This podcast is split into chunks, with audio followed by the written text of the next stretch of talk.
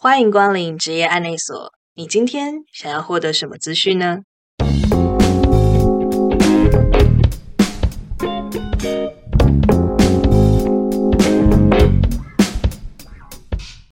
大家好，我是阿拉尼。不知道大家还记不记得我们前段在聊不动产招商顾问，他们是如何帮私人业主去进行投标的呢？嗯，他们需要筹组一个团队，不管这个团队是私人业主本来就习惯配合的，还是说是由这个不动产招商顾问他们去帮业主找的。但不管怎么样，他们就是需要协力提出一份提案。然后跟其他的竞争者去做竞争，最后成功的赢得，然后拿下这个做服务的权利。那我也想要问 Ariel，就是说。你们在帮政府做这个没人没和的事情的时候，是不是也是一样的流程呢？就是你们也是在网络上或者是其他地方看到了这个公开招标的资讯，知道说，哎，有政府单位需要这个媒和服务，你们也筹组一个团队参与竞标，最后拿下案子，来帮忙媒和政府机关以及外面的民间投资人。嗯，因为因为如果是以政府的，就是这种。招商的服务的这个案子的话，当然它还是会经过政府采购法的相关的程序来办理，做公开的呃公开的评选。所以公部门这边，它还是会在政府采购网上面会公开说，哎，它有这个招商顾问的服务案的一个需求，那就是开放让大家来去竞标。那中间一样是就是会有要提出服务建议书。那还有就是评选的过程，来去跟其他同样有提供这样子招商服务的公司来去做竞争，确实还还是会有这样子的一个过程。这个部分的话，当然我们也是公部门提出的呃不同的案子，它可能会在它的招标的条件上面，它会有续明它不同的服务内容的需求，因为不同的案件，它服务内容需求不一定会有一些。不同的差异，那我们一样就是针对我在案子里面，我要找哪一些顾问团队，这个顾问团队是否怎么样子去帮公部门去达到，就是做哪一些分析或是哪一些的作业的时候，我会需要这些团队的情况下，那我们来筹组这样子一整个顾问团队去做这个案子的竞标。哦，我这样听起来，其实这每一个案子都。很复杂很大，要做的事情都蛮多的。那你们一个人身上大概会有几件这种案子要做啊？不管是说是对公部门的，或者是说你们帮私人厂商他们去投标，应该说我们比较不是个人单打独斗的一个状态啦，因为我们。一个案子部门里面，就是某几个人是一个团队去做某一个专案，就是比较是专案的性质，就是一个专案，可能依照不同的分工来去规划，说，哎，这个案子需要多少的人力进来做。所以，其实我们倒不是说，哦，我一个人身上有个五六个案子，然后这五六个案子我通都是主要的 leader，可能有一个案子会有 PM、副 PM，或者是。主要负责财务的部分的同事，或者是协助角色的同事，所以其实倒不是说我一个人身上可能有五六个案子，然后听起来好像很吃重，就是好像我同步要处理假设六个案子的什么什么什么什么事情。那但是其实这个东西是会在专案上面去做分配。假设我在 A 案子的角色，我是主要窗口或者是 PM，但是我可能在另外一个案子。我的角色我是主要负责假设财务分析的部分，那或者是我在第三个案子，我可能主要是哎，我是比较协助者的角色，会有一些分派上面的一个不同。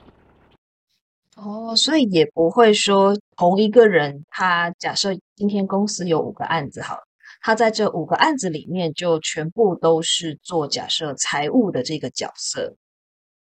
嗯，这个部分其实有点不太一定，因为我们还是当然还是会有专业上面的分工，因为每个人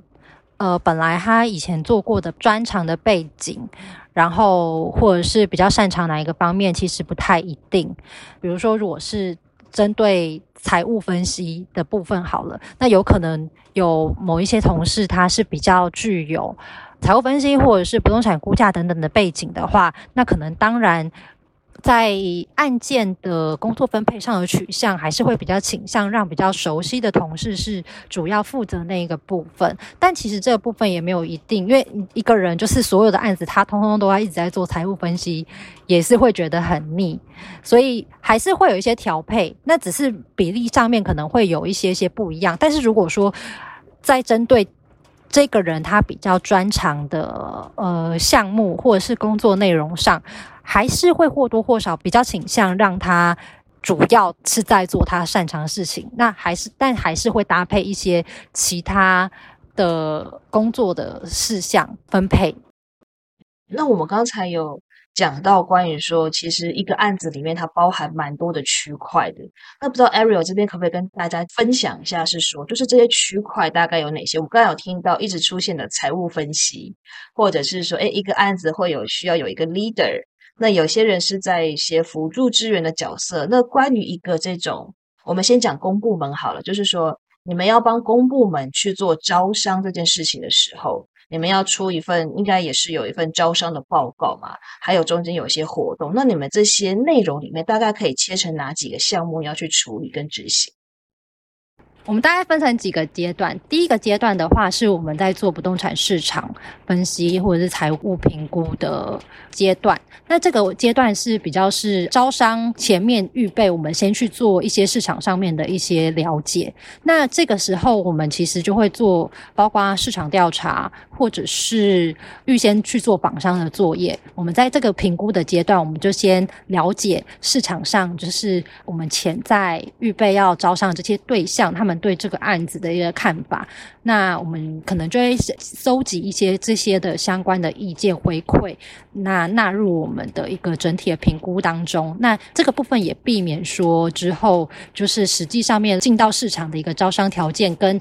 市场上面的期待落差太大。那这个部分就会做包括一些财务的分析，作为我们之后在公告的招商条件的一个底价的一个定定的参考，这是第一个。那第二个阶段的部分，就是在后续招商的阶段。那这个部分我们可能就会包含会举办一些招商说明会啊，或者是开发记者会等等的一些项目。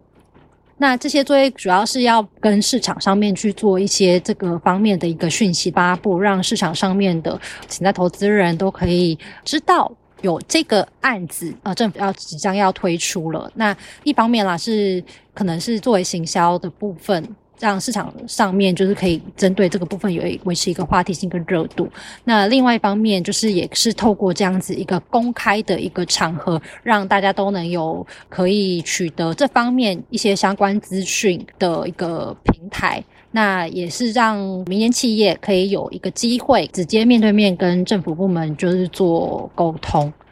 那在招商这个阶段呢，除了这个说明会的一个发布跟办理之外，那最重要的话，我们其实还需要做呃招商条件的拟定跟做公告招商。那招商条件的拟定的话，我们可能针对前面我们一些市场上面一些评估分析的一个内容，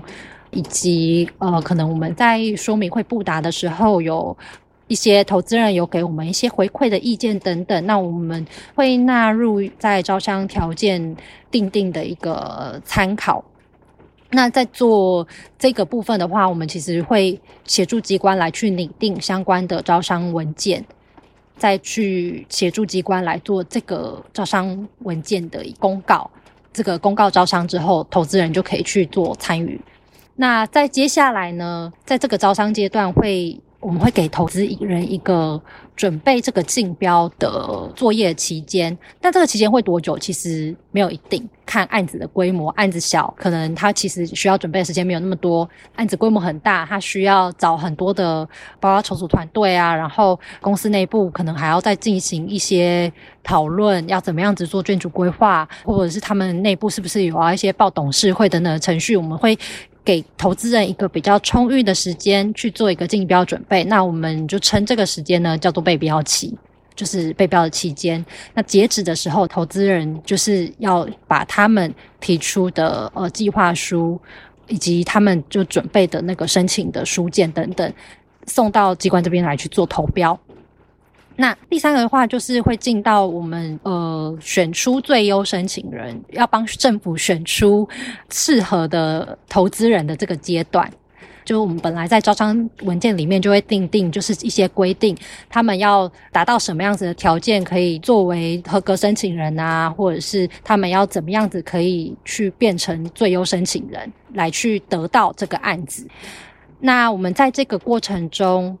就是会协助机关来去做这些评选的，帮他评选厂商的一些相关作业的呃事情。那针对民间投进来的一些计划书，我们也会预先帮政府机关去做一个初审，给政府机关，然后还有呃政府机关找的一个评选委员做一个参考。协助他把这个过程，就是让他可以进行的更加的顺利。那当政府这边选出了一个最优的投资人的话，我们就会进入在第四个阶段，到了要协助机关要做预约跟签约的阶段。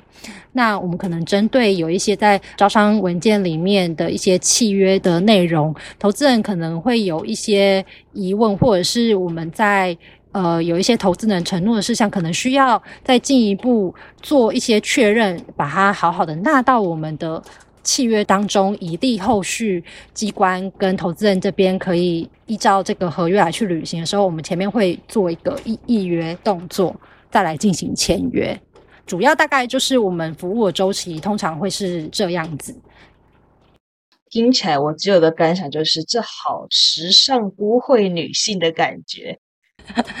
这没有没有，埋头写报告之外，又要周旋于各个不同的厂商之间，然后还要开记者会，在政府跟那民间厂商之间又又有一些说明会什么的，就感觉这真的是很时尚都会女性，好像奔走在一个城市的各个角落的那种感觉。然后随着每一个案件，它的时程可能不一样，有些可能一月开始，有些三月，有些六月。那每个跑的时程的状况不一样，因为刚才也有讲，其实案子分好多个阶段。那我有点好奇是说，像 Ariel，那你一天大概怎么过啊？当你早上大概九点进公司之后，你可能要做一些什么事情？可不可以跟大家分享一个你 typical 的一天？因为其实每天进去的时候，我可能要处理的事情其实没有那么一定啦。因为我可能这阵子会比较要 focus 在赚你报告书，可能那个报告书已经快要就是到 due day 了。那有一些时候，我可能要招商说明会快要开了，我可能就要准备招商说明会的事情，其实没有一定。那通常如果是我以我来讲的话，我可能因为我可能一天里面不一定是在公司，对。如果有进公司的话，我我一坐下来，我就先把今天要做的，就今天的 to do list，我会先 list 出来，今天要做完哪一些哪一些哪一些事情，然后我就会一项一项删掉，就是完成之后删掉，完成之后删掉，完成之后删掉。那要做的事情就不太一定，我有可能今天只要赚你某一个案子的报告书的哪一个部分，那有可能第二个项目我可能是要准备。比如说招商说明会的什么企的企划书，或者是招商说明会的相关稿件的 prepare，那或者是可能第三个项目有可能会就会变成是哦，我哪一个时间我要跟哪一个厂商去做哪一个案子的访谈，没有那么一定。那还有中间还有可能还会穿插包括就是我哪一个时候。我要去做哪一个案子，要跟谁谁谁开会等等的，就是好像有点难说。通常一天怎么过？因为每天都会，每天的形状都不一样。有一些，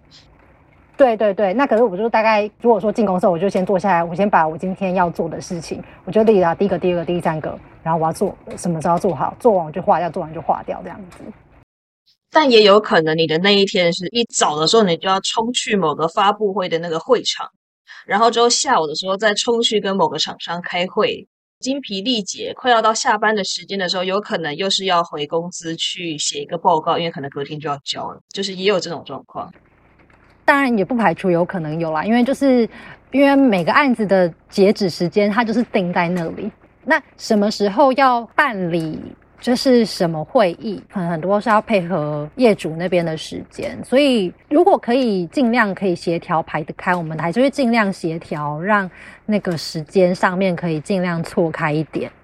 因为我有一些案子，其其实可能不一定是在北部，假设如果他在高雄，也会有一些通勤往返的一些时间。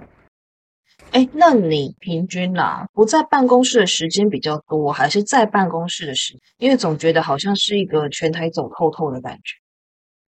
觉。我觉得其实会看看那个时候案子的状况，其实没有一定。有时候我可能会在办公室的时间比较多，有时候会一直跑在外面，然后跑到就是我好希望待在办公室的那种状况也有。就是有时候会觉得说。对，就是比如说，哦，这这阵子为什么在外面会议这么多？然后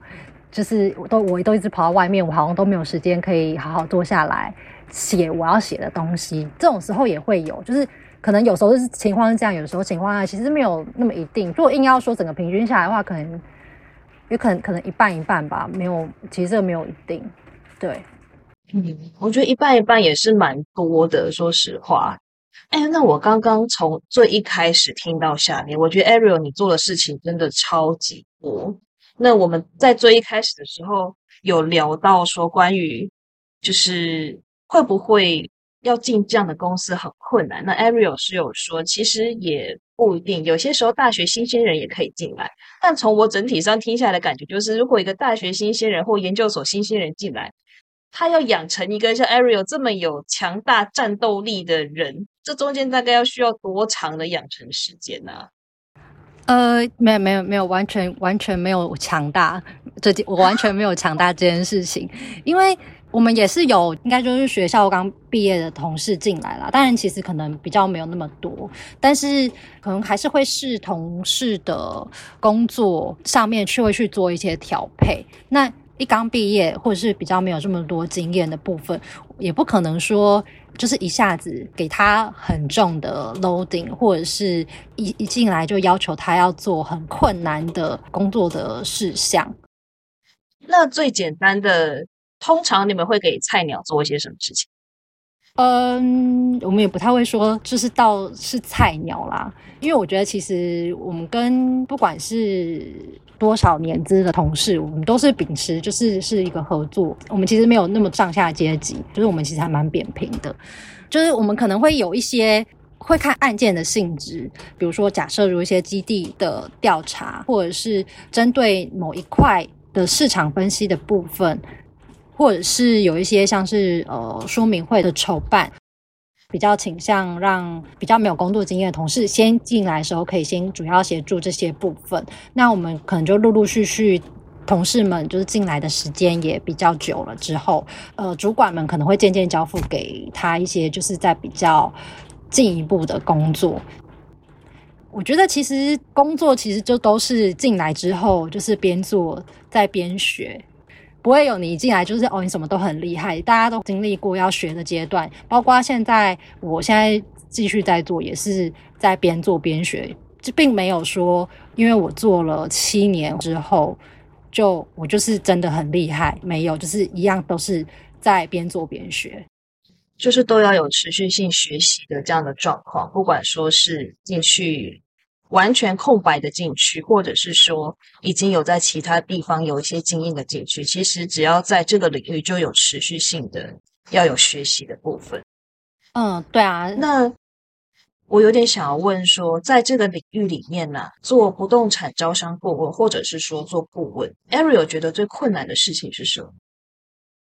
最困难的事情，也就是我们正在做的事情，就是必须要在政府跟民间中间就是找到一个大家都可以接受的一个平衡点，可能是政府的要求跟民间的可接受度中间的平衡点吧，让利的这个部分。对，当然这个部分也就是我们主要要做的事情啦。政府会有政府的 concern，那民间也会有民间的获利的要求。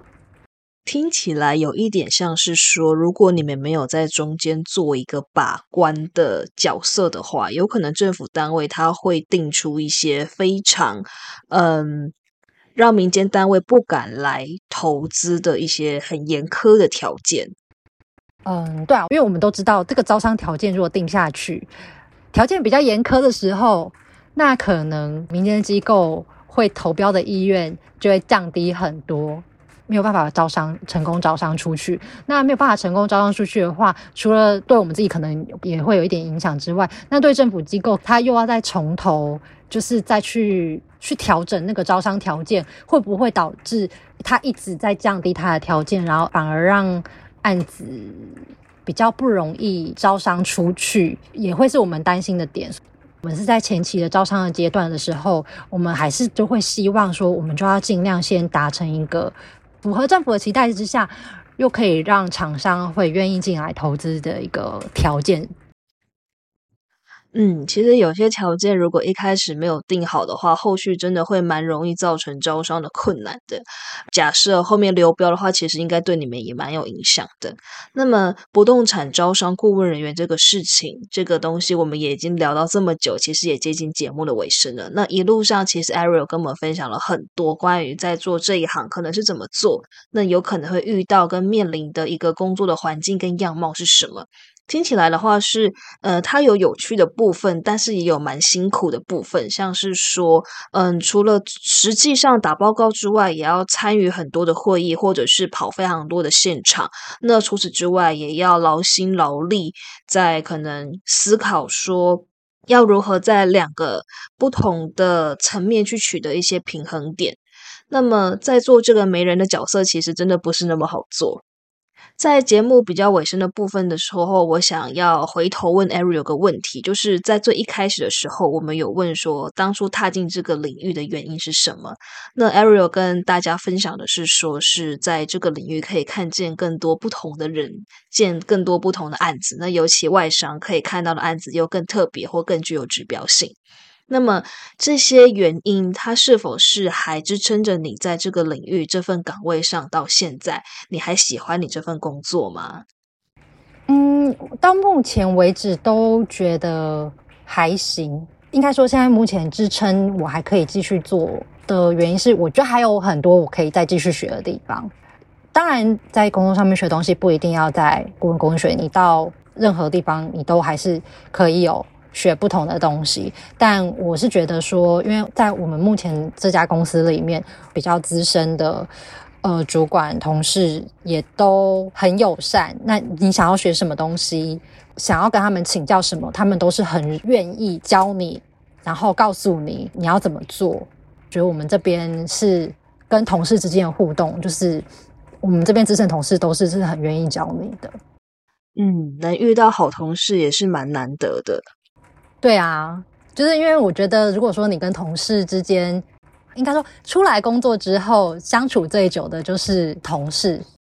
这样讲真的是诶，出来工作之后，真的讲话次数跟时间长度最长的真的是 同事。所以如果有好的同事，真的是还蛮重要，会为职场加分蛮多。那我们聊到这边，Ariel，你有没有想要对未来想踏进不动产招商顾问这个领域的人有一些什么建议呢？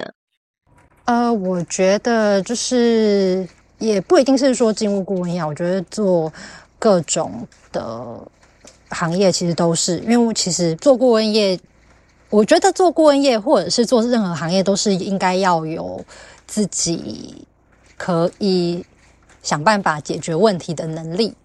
我觉得这个事情是很重要的。就是我我其实不觉得说一定要有你对什么东西捷运开发，或者是对 BOT，或者是公办度跟什么东西，你要到。很专业，你才能做这件事情。因为坦白说，虽然说我从相关科系或者相关领域的学校毕业，但是其实在学校期间也不会有人告诉你说这些东西应该要怎么做。大部分的也都是进到职场上面之后，真的接触到之后，那我当然过去的一些背景都好，可以帮助到你。更快可以上手，了解这些东西要怎么怎么做，你不会比较不会这么辛辛苦。那但进来之后开始边做边学，那就是必须要有可以培养自己解决、想办法解决问题的能力。那可能我们在不同的阶段可以解决的问题的大小可能不一定，但我觉得因为本来做顾问，我们就是想要需要去帮个客户去解决他的问题，所以客户才会需要顾问这个角色。我觉得这一点可能是在有想要进顾问业的人，或者是你想要进入任何一个行业的人都应该有这样子的能力，会对自己的职业上面会比较加分。我觉得 Ariel 的这个建议还蛮实用的，因为说实在话，如果这不管在哪一个产业、哪一个领域啦，如果都只会提出问题的话，其实会让人还蛮烦躁的。但如果连同解决的方向一起给出来的话，其实反而会让别人觉得说自己是一个有独到见解的人，不是说只是提出问题的麻烦者。但是要怎么样去培养这种解决问题的能力呢？可能其实就从遇到一个问题之后开始，自己去思考说：“诶，那我要怎么解决它？”开始，如果一开始真的很没有头绪的话，其实也是可以问周围的同事、资深同事，那或者是说是看可能公司有没有一些潜力啊，之前的人都怎么在处理这件事情或做这个东西。那这样子，久而久之，其实就蛮容易慢慢的去培养一种自己去解决问题的能力，对。那今天非常非常感谢 Ariel 接受这个访问，给我们这么多关于不动产招商顾问的这个内容。这个行业其实说实在话比较少见一点啦，可是它又跟我们的生活其实还蛮相关的。因为不管是说是运动中心啊，还是有一些时候是我们看到的会场、会展中心，或者是在学校里面的那种小小游泳池，他们的出现。跟营运有些时候真的是脱不了你们这一层人员的协助，对，所以说很多时候很多行业真的只是我们还没有认识它而已，不代表说它就不存在。那么在节目的最后，还是非常感谢 Ariel 今天来。参加这个访问，感谢你。好，那我们今天的节目就差不多到这边收个尾了。那下个礼拜我们会再奉上下一集，大家也要准时收听哦。拜拜。